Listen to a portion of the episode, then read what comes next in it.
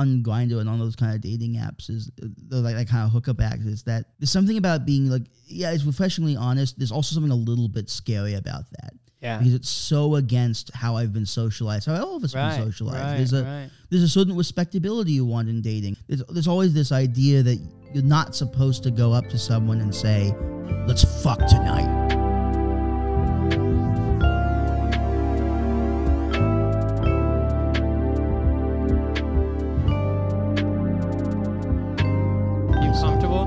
I am. I, I'm. I'm a little uncomfortable hearing my voice. Uh, Oh, like really? This.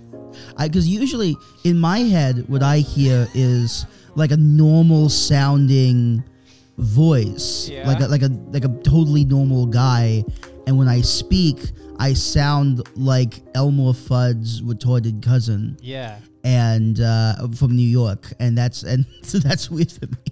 You do uh, have a. You talk Yeah, the thing. You got So- a thing. it, it's funny and um uh, since I've kind of left New York uh, when I was in London now that I'm here uh most people just sort of think it's a it's an authentic New York accent and uh, but when I'm back in New York people recognize it for what it is which is a speech impediment Right. Right. uh, yeah, so you can mask. You can Oh, yeah. mask your speech impediment as uh, exotic here. yeah here it's like oh Jesse's a real New York Jew he's uh he's he likes the bagels he he, he, uh you know that's and it it becomes a part of my personality as well. I mean, I'm, I'm very New York when I'm outside of New York. In New York, all my friends are New Yorkers, so it's it's uh, it's normal for me. But here, it's much more a part of my identity because most of my friends are from all over. And Yeah, I, I'm not around New Yorkers very often, so when I am around a New Yorker, I'm like fascinated. There's Yeah. a lot to the. I used to, I visited New York a couple of times, and every time I was there, I was like, dude, I could fucking live in this place because you're so. Yeah, You are in such a. Uh, it's like it's like a, a waterfall. Like this is a creek. The water's never moving. You see the same goddamn people, and I'm exaggerating, but my hometown specifically, like six thousand people. So you see the same people every day. Yeah. They're in the same place. You have the same conversation. Like everyone knows everything about you, and it's so stagnant. Whereas New York, it's like, dude, even if you wanted to see that guy again, you, might could not, go. yeah. You could go ten years and b- before you run And- into him. Well, I always love about big cities, and I, so I lived in the suburbs in New York. I love it whenever I go into New York City. Um, but I, when I lived in London, it was the same thing: is that everything is at my f- fingertips. Uh, if I want to, uh, if I want, so I lived in London for about eight months, uh, around 2019, 2020. I ended up leaving during COVID. And anything I wanted to do, it was a walk or a subway ride away. If I wanted to see a movie, it was five minutes. If I wanted Arab food, uh, there was a great Syrian restaurant. Walk away. Yeah. If I wanted to go see a West End show, it was a 30 minute train ride. I could go to TKTS. I could buy tickets for cheap. And uh, I just think there's a real freedom to it. Uh, I think, you know, it's weird to me that a lot of Americans view like, oh, the car driving, that's freedom.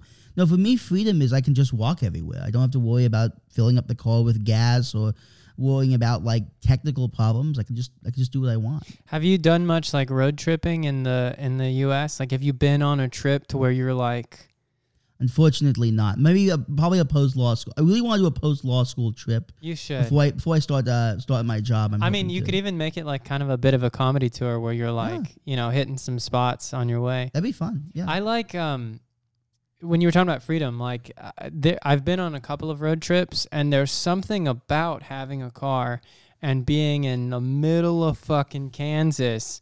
Where you're like, I'm here because I just wanted to be here, Yeah. you know, and you, you don't feel any of the constraints of anything. Whereas in like a, a highly dense urban environment, it's like, yes, you do have that cultural freedom to experience a lot of different uh, tastes and stuff, but ultimately you're constrained by uh, just the steel and the concrete, yeah. and you know, and the like people and the. No, I get you. I, I've always wanted to go on a real road trip. I think. Um, but I wouldn't want to live there. I wouldn't want to live in the middle of Kansas because eventually, at some point, I'll go. Wow, I really want good Chinese food. I can't get that here. Where's all my other Jews? yeah. Dude, you would be. I, I feel like you need other Jews around I you. do. I do you have other Jews around you in this? Uh, in, in law school? Yeah. that, well, in law school, I do. what a surprise! I know, right? well, you know, law is not really a, a profession that Jews are particularly known for. Uh, uh, you know, like like medicine and, and accounting, there aren't really any Jews. Uh, I see. Uh, but I yeah I I've, I definitely need Jews around me in my life. If not because uh, if if no one knew I was Jewish, I would come across as very anti-Semitic. Yes, yes. Similar with this sexuality thing. There's yeah, the sexuality and disability. I mean, I'm sure you know I uh, because Yeah. I'm I'm autistic. I'm I'm You're autistic? I'm autistic. Yeah, ah, breaking news. yeah, what? We're learning today, folks. You have autism? yeah. I was uh, so I was diagnosed as a kid with uh, PDD and of How old were you? Oh gosh, maybe three, four, or something. I- How do they diagnose a three year old? Well, I was I had started talking and then I'd stopped and I started running around and flapping my arms and I guess it wasn't that uh, that hard to figure it out by that point. Yeah. And um Because I on it, I'm gonna interrupt, but you seem not. You don't seem autistic. I'm very social. Yeah. Yeah. I think what, what I'd say is that oftentimes it kind of manifests in different ways. There are areas which that's that's a trained response. I'm yeah. good. At, I, I was, you know, I was trained at how to be social from a young age, and I got good at it. It's a skill. Yeah. Um, that I have, and you know, a lot of people who are, who are autistic uh, don't have. But I, um, uh, I, I, I, the other areas, if you saw me, you go, okay, this guy's autistic. Like if you saw, like executive functioning is very low for me. I definitely have. If you What look is at my, executive functioning? What does that mean? like keeping yourself organized, that sort of thing. oh thing. yeah. Okay. Well then maybe I have autism. Because like if you look at like my there's on a basic level certain things time management and organizing my space and those basics that keep me alive as a person Uh-huh. i'm not good at um Yeah. and i also think but is that it, well? Is that because like you you?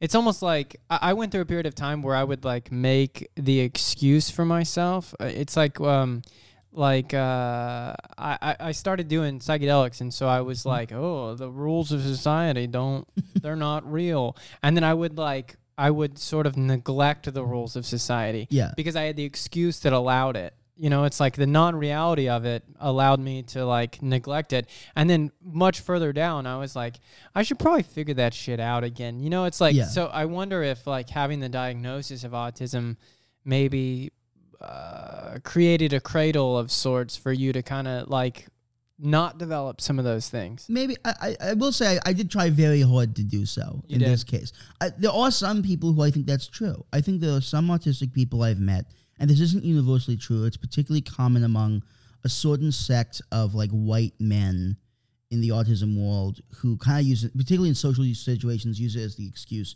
for really shitty behavior and uh, i think that we can all agree there's a certain difference between not understanding social situations and when you make someone uncomfortable and not caring when you make someone uncomfortable Right, right. which i think is the big difference for me Yeah. i care. I, I really care i I- care yeah. a great deal I, and i think about that a lot Do you have any apologies you'd like to make publicly? uh, a lot actually I'm Uh, I just sorry generally. just know when you talk to me, I feel sorry and bad. I like to generally say I'm an idiot and I'm sorry. yeah. Okay, good. Because I've harbored a resentment against you.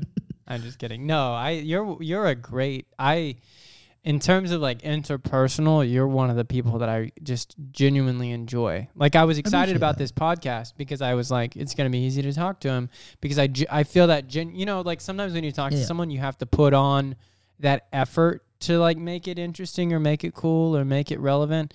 It's like I feel like with you, I can just like say things and Oh, you're gonna say that. things Thank back. you. I appreciate a that. I think it's a you thing. Yeah. Well, I, I I just love people. Honestly, I do too. I, too. really like people. I like talking to people. I like Yeah. meeting new people.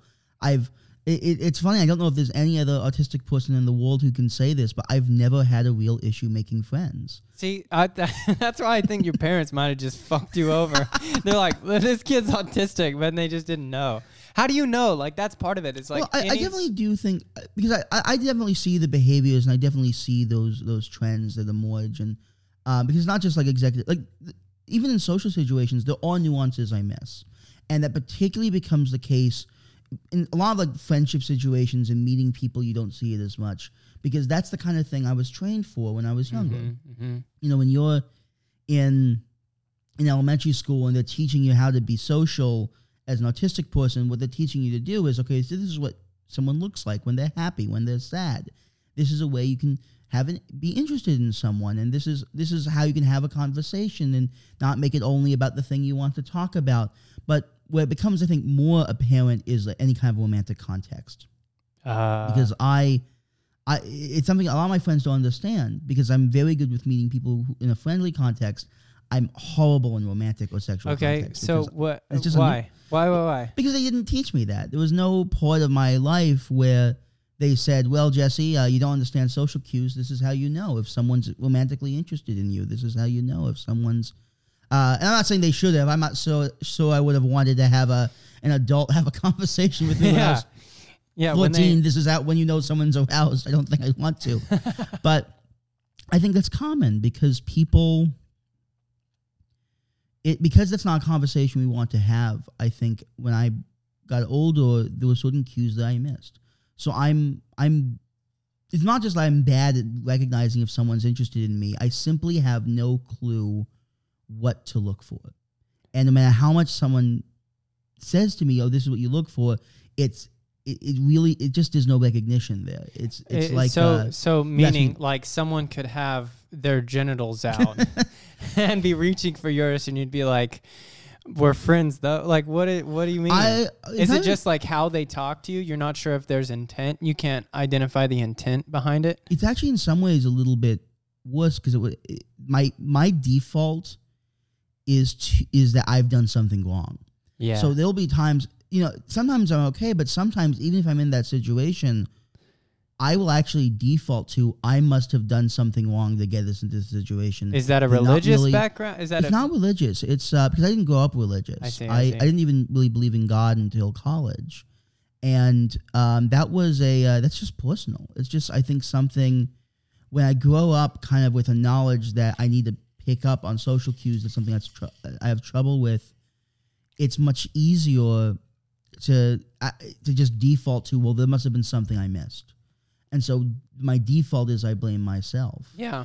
and that bec- that creates a lot more difficulties in in, in romance and in Yeah. in, in, sexual in sexuality and and I, I think that's become a real um that's a real barrier I think for me. But I think like um I I would guess that you are maybe one or two good experiences away from relaxing that part. It's almost like when you think about like the the incel culture where Yeah. it's like you you you are so well really anything where like the self-consciousness is so strong that it creates a callus from a new experience. It's like um like I've I've been with women before who are um are overwhelmed with anxiety around sexuality and really all they need is one experience to relax them a little bit and then they're like oh my god i just had a bad experience and then my impulse in dealing with experiences was adapted to that bad experience and so it's like it's like is something wrong with Yeah. you or is it just that you just haven't had like a like an uh the the appropriate intimate experience to where you could really recognize what a true signal is or what a false signal maybe is. Maybe. I mean I think that I, I've had in uh, I've been in relationships before. I think I actually find the dating apps easier because when I'm find meet someone on a dating app, What apps are you on? I'm on Tinder, I'm on Hinge, I'm on Bumble. Okay. And um, uh, when I meet someone on an app, uh, I know that what they're looking for, and it's socially acceptable to just say, "What are you looking for? Do you want it to be more of a casual thing, more of a of a of a?" but the in person, I think, is If I'm meeting someone at a bar, it's more of a trouble. I, I also think I'm much better at being in a relationship than uh, than than trying to date.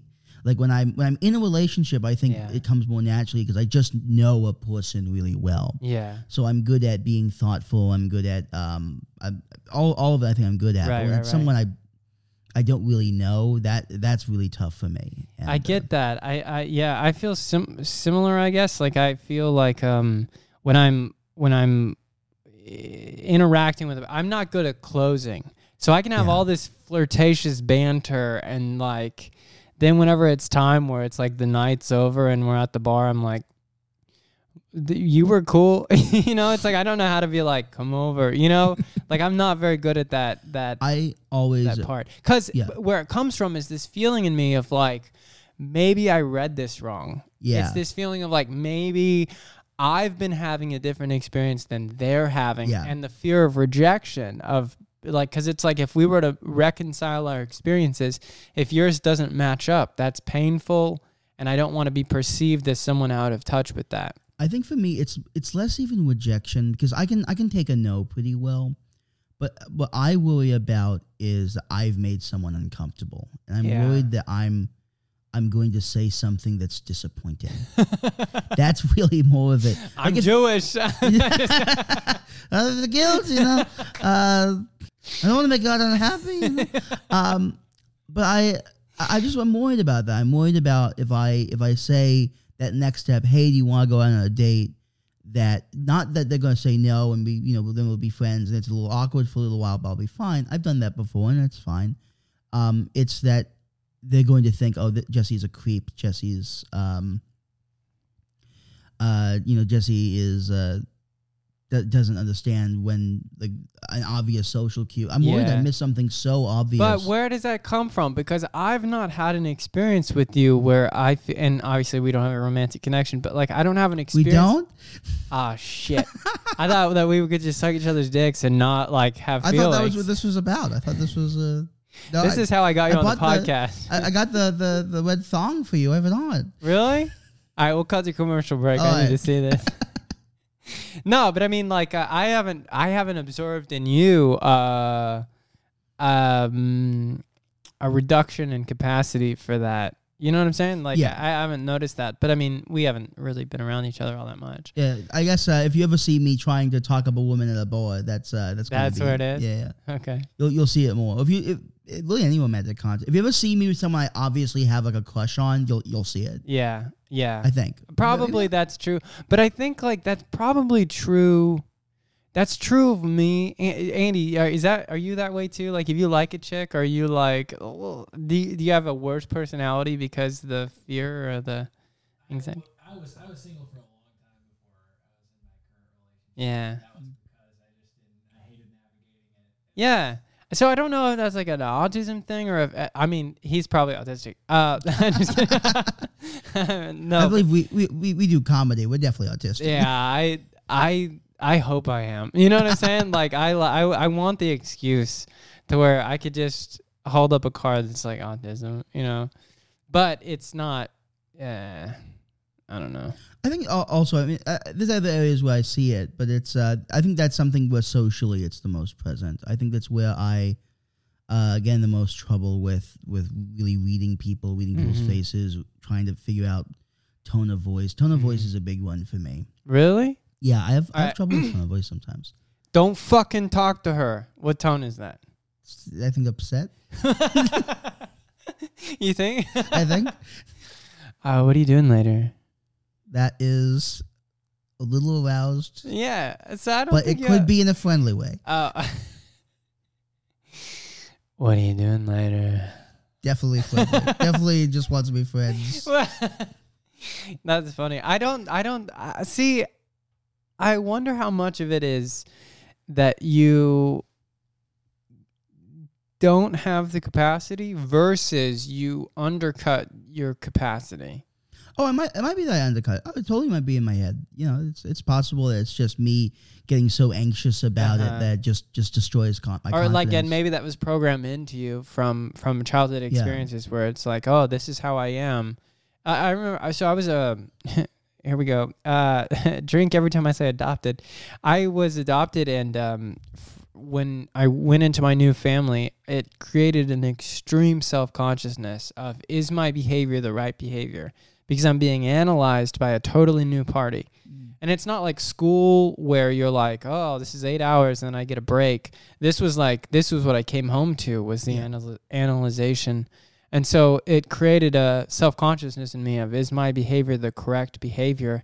And that eventually, like, it's like feedback on uh, electrical devices. Like if you've got an audio device or a video device and you're playing it back to itself, Yeah. it starts to get and that that to me is that um neuroses or being neurotic about your personality or your behavior can start to create that thing to where it interferes with your function And if you can relax that and just be like, you know what, fuck the consequence. There's a spectrum to it, but fuck Yeah. the consequence of how I am. I would rather be myself and kind of just allow the world externally to calibrate and allow myself to calibrate to the external world and have like a, a harmonious relationship rather than be so in that that neuroses to where you're just experiencing your own feedback to where you can't really participate like because i know people in my life and, and, and people that i've just kind of casually met that it's like they're so neurotic that they're not capable of an authentic conversation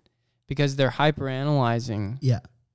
you don't seem that way at all I'm, to I'm me not, I, I think when I'm in a conversation, I, I kind of I'm able to feel things out much easier. Um, I will say one thing I think that reminds me of within the disability space is an essay I once read by Cal Montgomery. It was called "On Stupidity," and one of the ideas is that of the essay is that I and this is somewhat different because it's stupidity rather than neurosis, but uh, that it's almost socialized into people because when you grow up with an understanding you're not going to know things, you are socialized into being the kind of person who doesn't know things. yes And in that case, it might be you might not ask basic questions you don't understand because everyone's just going to assume you're the kind of person who doesn't know things. So you're like, well, I don't know it. That's what I am. That's what I was so. It's like you see that with like dumb blonde, like that that Yeah. archetype to where it's like I'm an idiot, and it's like when you get to know them, it's like you actually do have plenty of depth. yeah. Everyone has depth. Well, That's the you'll see it in the disability space. You'll see people with Down syndrome who, you know, who are just socialized into believing that they they shouldn't ask questions. They they don't know it. They're confused. Of course, they're confused. And I think that ends up perpetuating a cycle by which people are unable to really grow and Right. change because people just assume they're incapable of doing it. right. When a lot of people with disabilities, a lot, all of us are, are capable of growing and changing and and and want to do that. I think that's something fundamental to who we are. Have you seen uh, Peanut Butter Falcon? I have not. I, Okay. I want to see it. I've heard Okay, things. it it is uh it's a good movie for a couple of reasons. One, I really like Sh- Shia LaBeouf. Is that his name? Shia LaBeouf, yeah. LaBeouf? Is that okay? I don't. I'm never confident. I know what it is, but I'm never confident saying it. But uh, he's an interesting actor just because he's like so volatile as a person. But in that movie, it casts uh, with them one of the main characters is a kid that actually has Down syndrome, and it shows how he's perceived publicly, how he's treated publicly. Um, Shia's interaction with him is a little bit more nuanced because he like that's the that's the arc of the movie is their relationship deepening, but um, it shows like really the dynamicism, I guess, of like people with Down syndrome. Like, Yeah. I think a lot of times, like you take a, a disability label and you put it on that person, and then you perceive them only through that slit, and it's an incorrect slit because they're just as broad as as any other person. And it was cool in that movie because you got to see this Down syndrome person who was like self-aware. And it's like it's weird to think of someone that is like uh, mentally disabled as self-aware. That's the clip. That that's the worst thing i think i could ever see. I'm surprised at how self-aware disabled people are. Like Yeah. they're they have the same amount. And and I've really stu- I actually wrote my dissertation in uh, in grad school about uh, the autism rights movement, and what you'll find is, and there's a lot of real strong academic work within disabled communities about what it means to be disabled. yeah Um, so what I subscribe to personally is something called the social model of disability, and it's a, uh, it was a way to combat the medical model. The medical model of disability was well, you have an imp- impairment, you're blind, you're deaf, you can't walk. That means ma- that's what makes you disabled. And the social model of disability says no, disability is societal. Um, we all have impairments of some kind. Um, you know, someone might need glasses, and you know, in a sense, that's an impairment, right? Because they, their eyes are not functioning as they as they need to. But they live in a society that's that's very accom- accommodating of people who are right nearsighted. right and we have the technology to, Yeah. to bridge the gap But someone who is blind, they don't have that same Right. same gap. I, I used to date a blind woman, and she she has shown up in, in my set a few times. She's like, "You promise you look like Taylor Lautner," and you're like, "Yeah, I, I definitely do. I for sure look like him." I promise I'm eight feet tall. She always knew everything I would I was doing too, which is weird. Like if I would want to like sneak a French fry off a plate, she would always go, "You know, I, I know you did that." I'm like, That's that, that- But okay, so we've got two. We're we're we're bifurcating, but on one tree, that's fascinating because when you don't have eyesight, it's like um. eh, We're all a little self-conscious of seeing too clearly. You know what I'm saying? You can't stare at a person because if you stare, they're gonna get uncomfortable and you're Yeah. you're you're violating social norms. If you're blind, you could turn your awareness up to 12 and it's no one's batting an Yeah. eye at that. So they probably are perceptive to deeper things than like even a sighted person. Well, what they what they are is they're used to being blind. They've you know they've they've uh my my ex had spent uh decades of her life being a, a blind person. She was blind since birth, so That's she was good at it. As a, it was a skill. She was good at being blind, and she was good at being blind in a way that didn't freak people out. Because literally, there's no reason why, as a blind person, you couldn't walk down the street with your eyes closed. You could do it, but they she was actually taught not to do it, not for her benefit because it would freak people out. Was she taught to keep her eyes forward?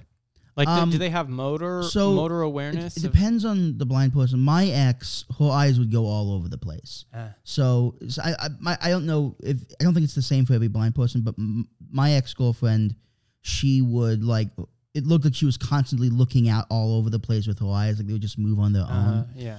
Um, she'd actually gotten in trouble a couple times as a kid. People saying, you know, uh, she, you you were uh, staring at me, and she's like, I, I, what did you think was happening? That's that's uh you think I just really loved life? I just want to look at everything. There's a there's a really interesting story of a of a comic who uh, he was doing his set. He's a famous comic now, and uh, he was doing his set, and one of the ladies at the table up at the front near the stage, like he's he's halfway through his set, and he was like he called out to her and he said, "Hey." Why aren't you looking at me? Like I, this whole time you're not looking at me. And her friend goes, "She's blind," and he started bombing because oh. like and and his main point of telling that story was that essentially you can never back down whatever whatever and I, this feels very very true whatever point of view you take you must be committed wholeheartedly even if it's a wrong point of view because eventually you'll get to where it's so ridiculous that Yeah. it that it resolves itself but if you go and then you retreat back you've broken the illusion of comedy Yeah, I, And- I agree. On stage, you really have to commit to everything you do. Yeah, and- even Yeah. even if it makes you look like a little bit of an asshole, that's you that can be funny. You know? And it's like it's like there's the frailty of the asshole can always be revealed. Yeah. Like I like watching stand up where the person comes across a certain way and then like they're in on the joke. And then when they're in on the joke, then they start to joke on who they are and it, it yeah, Yeah. it's it's very pleasing. no, I, I think that's hundred percent true. I think you need to be. I think part of it just comes from you need to be confident with what you're doing and what your act is. Uh, I am hundred percent confident. I would that every single joke I tell on stage. Not only is it like okay for me to say because it's like a joke, it is okay, okay, one hundred percent for me to tell.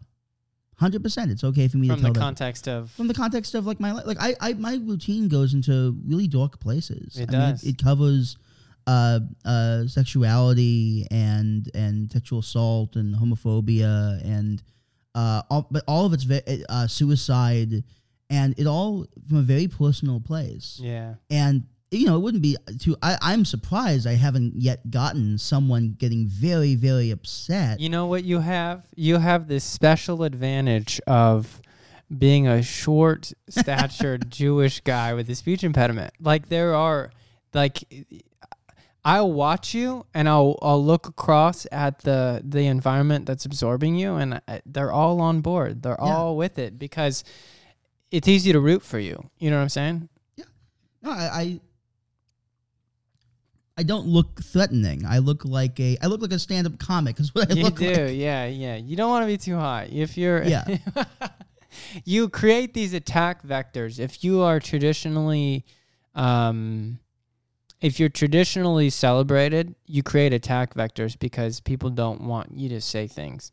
Yeah. And that's that's part of what drives me into the, some of the deeper. Thank God that didn't start. That's the Roomba, and it's scheduled for two. Because if that started, it would have ruined this podcast. Uh, maybe it did ruin the podcast by just doing the beep, and now I'm talking about it. anyway, the uh, the that's part of what dri- drives me down into the deeper material is because it's the place where I feel like I can defend myself. It's like I can say these things actually because I experienced these things. And because we all have that same level of like everything can be sayable. Like yeah, like Louis C.K. has this really fascinating um, quote where he was asked one time, like, "Is there anything that is, should be off limits to joke about?" And he said, "That's the same question as asking a doctor if there's anything beyond curing, beyond attempting to cure." And I feel that so deeply Yeah. because a lot of my comedy and the reason why I even am involved in stand up is because I want to transform like like you want to you want to take a thing and you want to flip it, invert it, split it, combine it. You want to you want to manipulate it so that it can be perceived in a different light. And humor is the most to me the most beautiful way of doing that. It's like you can take like if you can take someone where you take a taboo and you draw it out Yeah. into the light and it's ingested with humor, you've then given the gift of relaxing the person. You've relaxed the audience into these gray areas of just being alive. Like we're all alive. Rape, pedophilia, racism, these things are not disappearing. They'll Yeah. never go away. The only way that we can find a way forward is to be able to integrate them into ourselves. And if you can find a way to like do that manipulation and give it back to people, then they can. Uh, there's something about that that is that is. It feels athletic almost. It feels like there is an athleticism to joke writing or to going into that material to where it's like. I don't know. There, uh, there's almost a physics to it too, to where it's like we're able to transform this thing for these people. I think also it's it's not just helping the audience. I think for me it's therapeutic. Yeah. There's there's things I joke about on stage I cannot talk about off stage, and uh, I imagine you can guess which routine I do that that's that I actually cannot speak about off stage that Yeah. I, I feel like I can say on stage, and um, oftentimes it's just a, sometimes even it's just putting things I f- am afraid about about myself out Yeah. there. It sounds so absurd and it gets that laugh and it makes me feel better about it. There's a joke I think I did once where I say that I look like uh, uh, I look like Harvey Weinstein, and it's one of my favorite jokes to do with my friends. And but there's something therapeutic about that because I know I'm I'm very self conscious about how I look, and Oh, yeah. or saying uh, I I sound like uh, Elmer Fudd's retarded cousin, which is how I began this podcast. I think there's something therapeutic. It's so absurd of a thing to say, but it's also it, it makes me feel a little bit better about about things that I'm self conscious de about. it de weaponizes those things. yeah, To where you can't be hurt by them because you've accepted and expressed them. yeah, exactly. and and even exaggerated them. It's like if you exaggerate it, then it's even more padding. I, I, I get that. I, I really do get that. I feel like um. I don't feel like you're an unattractive man. I feel like you you're really, I'm I'm fat and bald and Jewish. no okay. First of all, take the Jew part out because we're not going there. but no, but I mean like like I'm a fat, bald, okay. autistic So Jew. in the Those aren't gay community, at at the very least, there is a uh there's a bear. you yeah, know, I, I'm. I'm familiar with that. So yeah. it's like it's like that's a Yeah. whole that's a whole But the thing about men Aesthetic. is that well, so I when, I, when I'm on like uh, on Grindr, uh, I uh, You didn't list that one earlier. I didn't I didn't list out. I only use it for dating. That's not what I'm doing that for. Uh, oh my god, yeah, dude, the gays are horny. they but they're also like psychopaths. Like I think I, I joked about uh, in my last set I did. Like See- they, it is like it's easier to find a man who will find me attractive because they are horny people. Right. But they are very cruel if they don't find someone attractive. I see. You said that before. yeah, it's very it's very physical, and I think it's much more socially acceptable I think to, that to make that explicit. so I, there's an interesting like so I, I love mapping everything to like the evolutionary path. So like the evolutionary path seems to be the most fundamental descriptor for why things are the way that they are. And when you think about male female relationships and male female um, psychological uh, developments, it's like there is a balance that's struck between the female saying, "Oh, hoo hoo hoo, no," and like the male having to be chivalrous and a good person to to to fucking calm that woman into releasing herself. It's like that seems to be good. And when it's male male, they're like, I'm gonna fuck you. you know, like there's no there's no like there's no like you need to have that that female element to create that balance. Uh, you know, I'm get this isn't true, I- but But I, I also think that there's an extent to which like making the physical very explicit as a criteria is more socially acceptable within same-sex couples. If uh, you know, if if you talk to a woman, she said, "I could never date a short guy." Like you know, that's it's okay to have your preference, but I think a lot of people there's a little part of you that might say, "Oh fuck you," well, um, or if like you see a guy and he's like, "I would never date a fat chick," you know, it's okay to have your preferences. But you know, if you're not attracted to bigger women, that's fine. But there might be a little bit of a part of you that goes, but in the come same sex, you think that it's I think different? it's I think it's more I think it's more socially acceptable in in ways that are actually quite problematic. I mean, you'll get female female too, or you just Oh, I talking don't about know. male I- male? I'm talking yeah, because the male no male clue. almost feels like yeah. I don't know about women women. I I have I have no uh, understanding of that uh, dynamic. sure, Uh, I don't know if you've noticed, but I'm I'm not a woman uh, dating women. and you Um, don't identify as such. I don't. Yeah, And um, the but with with male male, I think oftentimes it's just like uh, you go on Grindr, and it's a lot of people think it's very socially acceptable to just say, "Oh, no black people," or "I want black people specifically." If you went on Tinder and you came across someone who said "no blacks" in their profile, Oh my god, that would be that would would be reported. Yeah, not only would it be reported, that would be something you talk about for a long time and that's, that would be the event of your day, and it's common on so the, the opposite side of that is maybe there's a positive element to it because um, there's so much of like the the there's such a dishonest dance in all of the mainstream really everything everything. Woke culture is really the the pinnacle of it but there's uh there's this weird hypocrisy between the inside of you and what's expressed yeah, so it's like what I'm expressing is blah blah blah, but on in the inside I'm, and there's um, it's like maybe there are these pockets to where it's like, well, we're just here to fuck, where Yeah. you can be an honest version of yourself, and maybe there is a an element where you can. I don't know. It's like it's there's a really interesting modality for describing addiction to where the addiction itself is the is the individual trying to heal.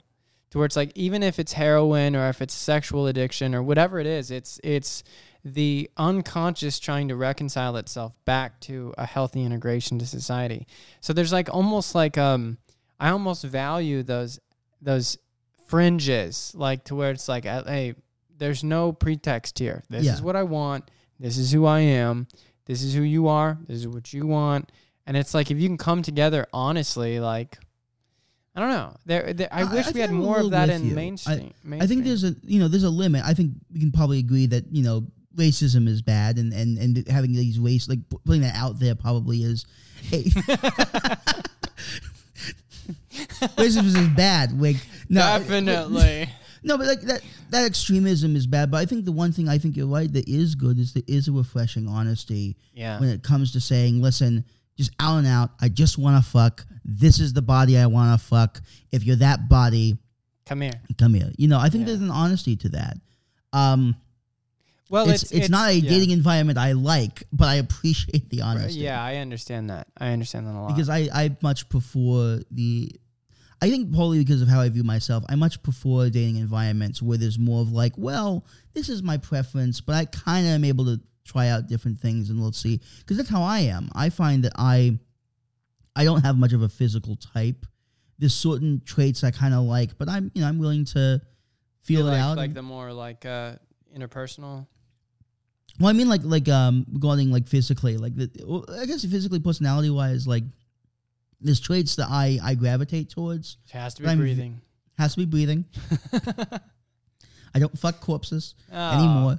And uh, has to be uh, you know breathing. Uh, uh, I guess uh, maybe two working eyes should be on my list.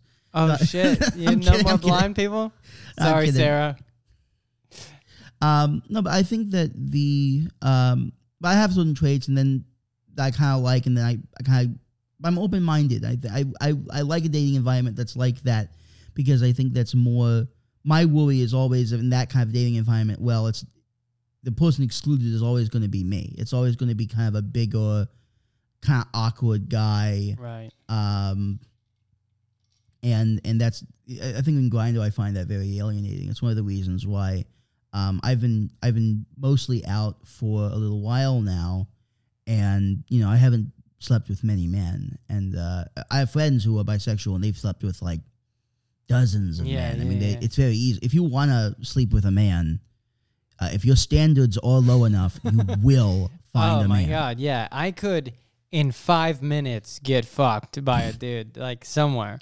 Oh yeah, if if your standards are low enough, Yeah. you can find a man who will fuck you. Yeah. Uh, emphasis on low enough. there are, I mean, oh my god, it's this thing. There's there's no bottom to that pit. Um, but I think it's one of the reasons. Like, there's a certain blockage for me on Grindr and on those kind of dating apps. Is uh, the like that kind of hookup apps. Is that there's something about being like, yeah, it's refreshingly honest. There's also something a little bit scary about that Yeah. because it's so against how I've been socialized, how all of us have Right. been socialized. Right. there's a right. there's a certain respectability you want in dating. There's, there's always this idea that you're not supposed to go up to someone and say, "Let's fuck tonight." Well, it's a game. So, so do you want the game of just um, red or black, red or black, red or black? That's so direct. Or you could play an an you could play Elder Scrolls to where the whole game of red and black is wrapped up in this elegant exploration of like, oh my gosh, how's it gonna go? Like, Yeah. and it's like ultimately it's the same game. Your uh, every game is the same game, but you kind of like it dressed up a little bit. You want Yeah. it to be a little playful, a little.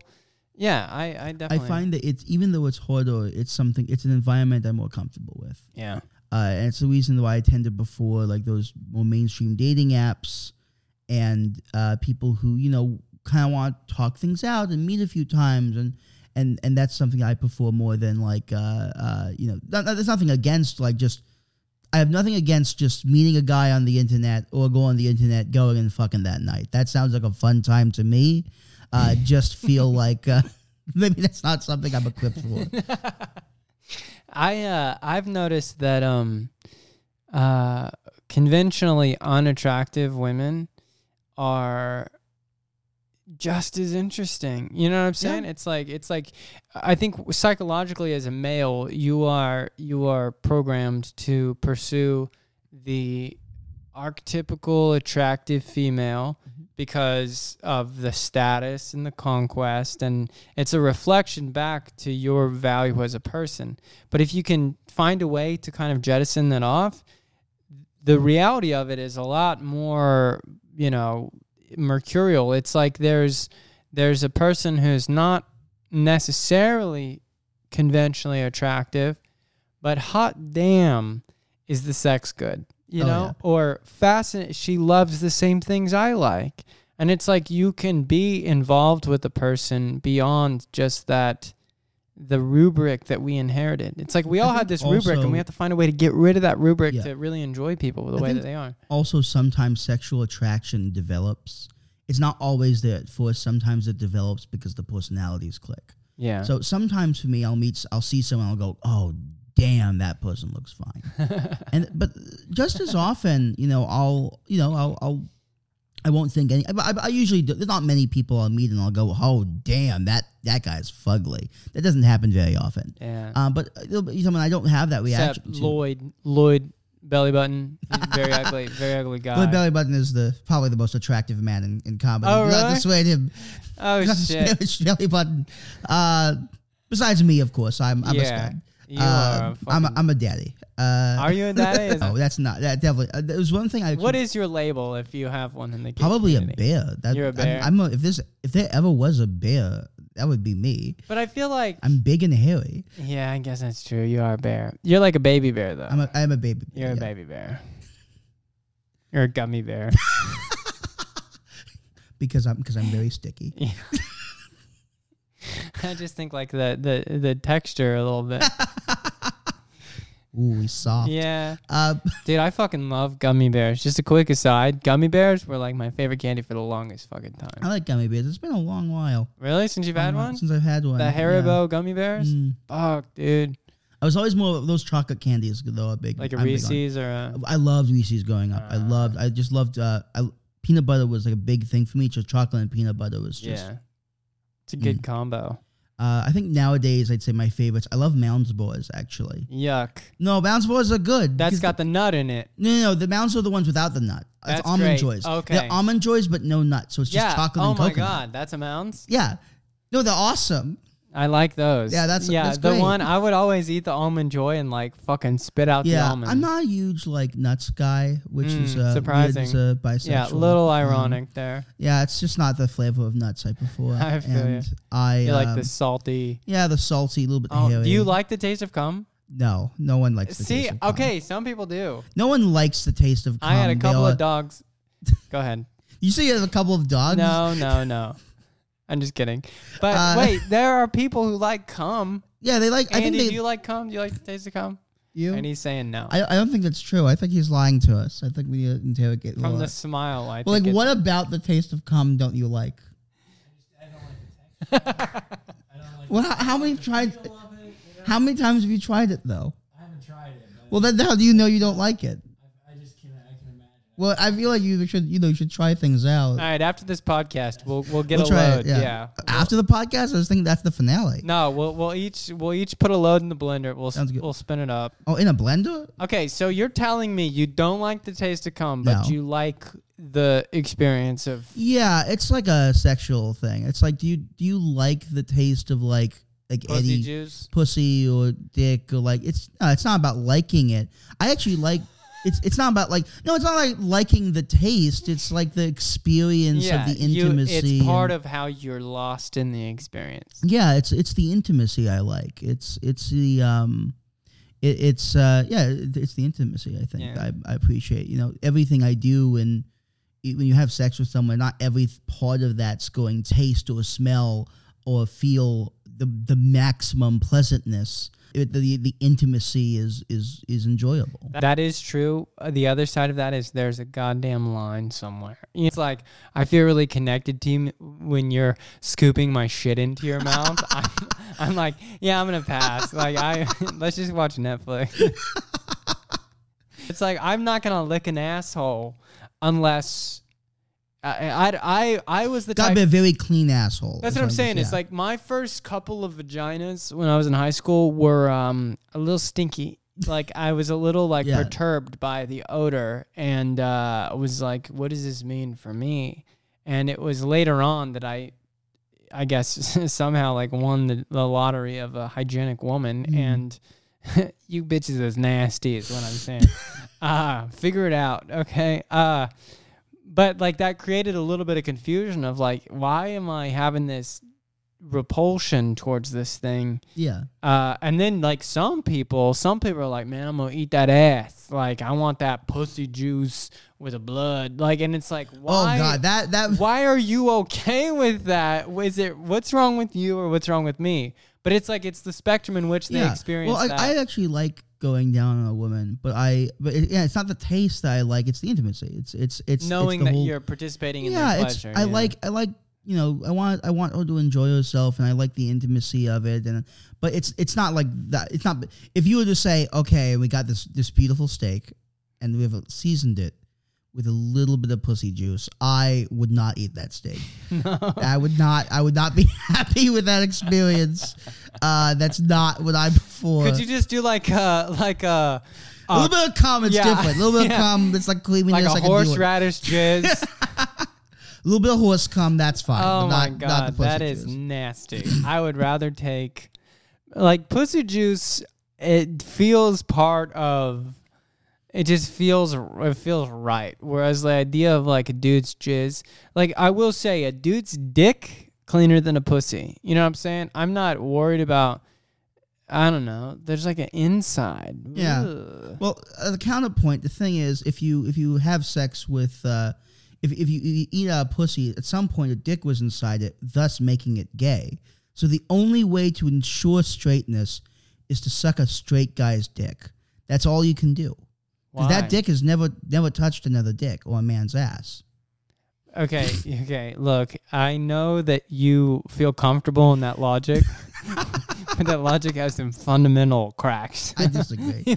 You are- sucking a dick to be straight. That's yeah, not. It's, doesn't. it's, it's, a, it's a fundamental truth of, no, of life. no, no. I think that if you, first of all, pussies replenish, so the Yeah. penis that touched it. I remember I grew up Christian, so I was very like preoccupied with like morality and that sort of thing, and like I remember thinking um that you needed to be pure and that like like the, the, they told you that if you had sex you were permanently bo- bonded with that person and so it was like you were having sex with all of their previous partners and i was like oh i don't like that Thus making you gay. yeah i think i'm a little gay Yeah. i think everyone's any you got a little gay in you It's a spectrum. Five percent It's a yeah spectrum. if you're saying it's a spectrum you gay Yeah. it's a it's a only spectrum the that- straightest people think that they're straight Uh, well, those are the gayest ones. Uh, for a long time, I was like, I'm straight. I am a straight guy. how did you come out like what was that experience So, was it I- drug induced or it was uh, trauma induced it was actually kind of a weird process. So in in middle school and high school, one of the Just time have I, a really um uh, a very persuasive cousin. You know, I saw a penis once. I was like, you know what? Let's let's give it a ride. Um, no, I I was uh, in so in middle school and high school when you kind of usually figure this out. I was I was like, okay, I'm straight because I like women. Yeah. because I think in my mind, you were either gay or straight. And if you were bi, that meant it was 50 50. You liked women and men equally, which is not how I, which is not the case for me. You I, like I women Actually, more than men. I do prefer women, yeah. oh, you do? I prefer women to men, yeah. No yeah, yeah. shit. But I, but I like men too. And I, and so that's not how I experienced being bisexual. I, before women, I also like men. Um, and then in college, I didn't really get involved in that because I did not like the LGBT community at my school. I just I didn't like the student group very much. I found that they were very exclusive and they were particularly not friendly to bisexual people. Mm. So I think because of that, I there was just a part of my brain that was like, I don't want to affiliate with this. I don't want to be part of that. And then grad school, I'll be honest, there was like a guy. There was like a guy in grad school who was Australian, and we didn't we didn't like hook up or anything. But I think that for me was the real turning point for me to start actually thinking, you know, maybe I kind of like men. Okay, to describe this guy, he was He was Australian. tall Australian guy. He was blonde. He was like, hot. Yeah, he was He's a hot. hot dude. He was hot. He really, he loved movies. And he was gay or he was bi? He was bi. He was bi. I see. or maybe pan, but he was he, was, he wasn't Yeah. straight.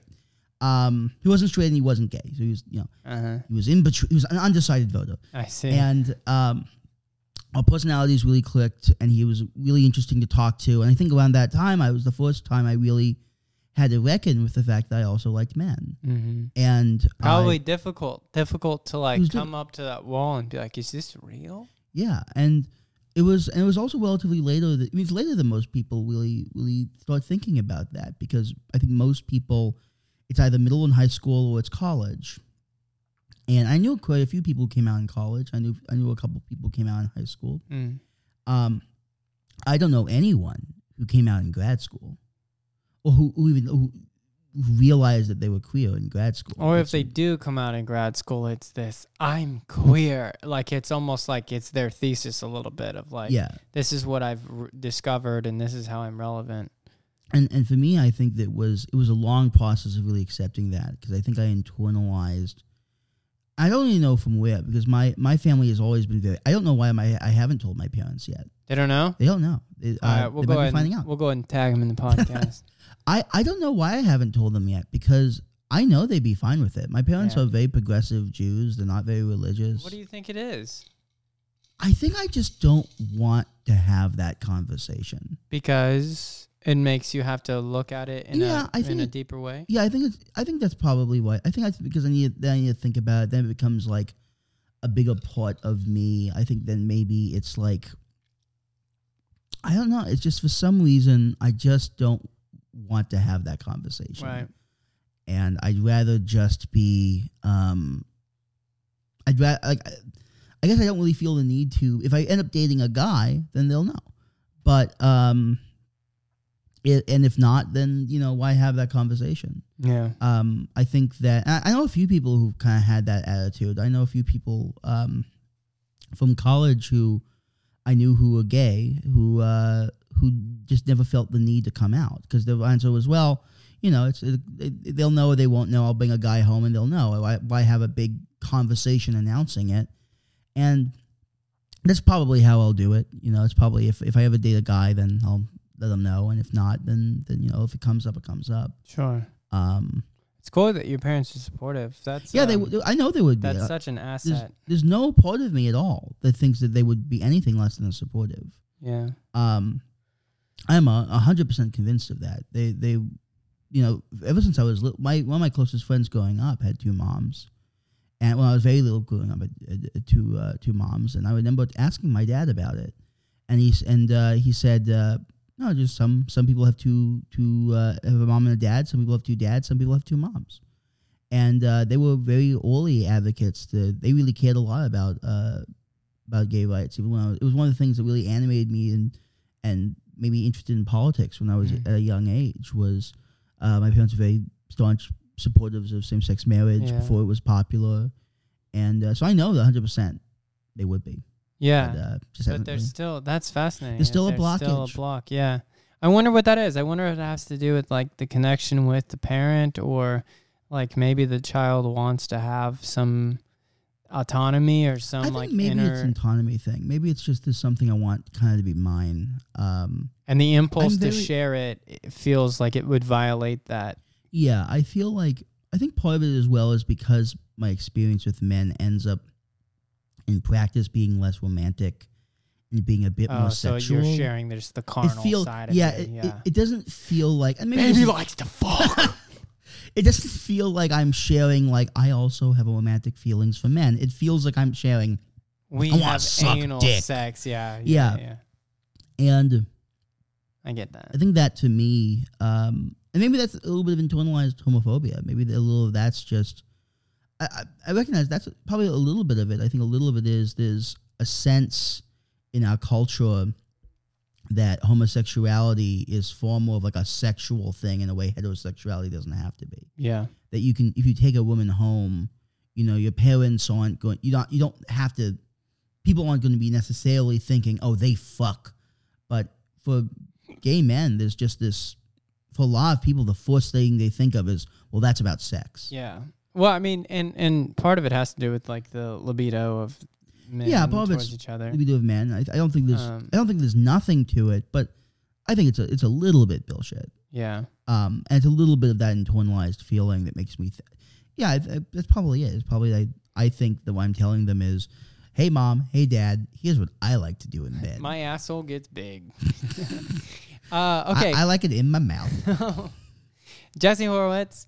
Uh, I, we I, we have less time than I wanted to have, so we'll do this again Absolutely. because I wanted to talk about your play. I wanted to talk about your comedy Right. more. I wanted to talk about I do want to promote quickly my musical though. If Please I do. could. So should I look in the camera? or Should I? yeah cool. the the one on the left. All right, you. one on the left. Hello there, America. so if you happen to be in New York on October 9th uh, at 2 p.m. at the Tadai Youth Theater, a musical I co-wrote called Manhunt is going to be uh, premiering. It is a uh, horror musical. It's it's not a comedy, but there is some some humor to it. It's going to be a wonderful time. I guarantee it's going to scare the shit out of you. And if it doesn't, you have my permission to come to Thomas's house and take any one of his cameras. Anyone. You can, you can take this camera, you can take the cameraman, anything you want. Definitely just take the guy and leave because I've seen it. Total shit. I'm gonna be honest. cool, man. Well, thank you for coming on, and uh, we'll do this Thank again for having me. because I want to. Just even in the conversation, I can feel like we could go a lot of different Oh, yeah. places, and we should do more. Um, but yeah, so Jesse is uh, a friend of mine that I've developed from doing stand up and just a fucking just a bright light in the scene of you so someone who's just themselves. You feel it doesn't feel like you've got any airs or pretension to you. You're just there because you like comedy and you want to practice your shit. Yeah. Um. So this has been cool getting to know you, and good, um, yeah. Yeah, we'll do this again. Hundred percent. We do this again. soon. See everyone.